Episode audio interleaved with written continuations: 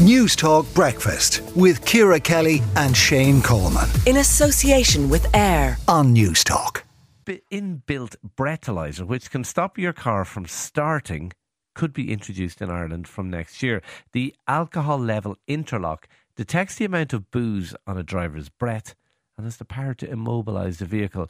Henry McKean met motorists, asked them what they thought. It's more nanny state. So I think it could be a, a nanny state. Yeah, nanny state. Yeah, I think it's a kind of a nanny state uh, symbol of a nanny state. So no, I wouldn't be in favour. So you wouldn't like the idea that the car would be immobilised? No, certainly. suspect you. I certainly wouldn't like driving. But no, I wouldn't. I don't drink and drive. But no, I wouldn't like the idea of the car being uh, out of order, immobilised, because if, if there was somebody in the back seat uh, or somebody beside you in the front seat and it, it, it had too much and maybe the, the, device would pick that up so I wouldn't like that First of all, I think it's a great idea, but in saying that, you probably shouldn't be getting in the car with any alcohol on you.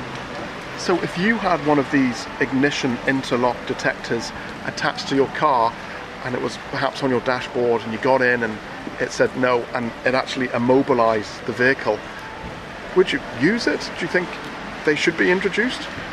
I, I, think it is a good idea, all right. But then, well, if someone is intending to drink, will they actually want that in their car? There should be something like that because nobody's going into the shops anymore and paying the tenner for the self breathalyzers. Do you know what I mean? Especially with the rise in accidents over yeah. the few years, especially like it's just dangerous for the person driving and for the people around them that are driving as well. It's a good idea, brilliant idea. I think the German makes have them. You breathe in, the car won't start unless they get a negative reading. Anything that gives a zero tolerance, and I mean zero tolerance in drink driving, yes, absolutely. Okay, mixed views there. Henry McKean reporting.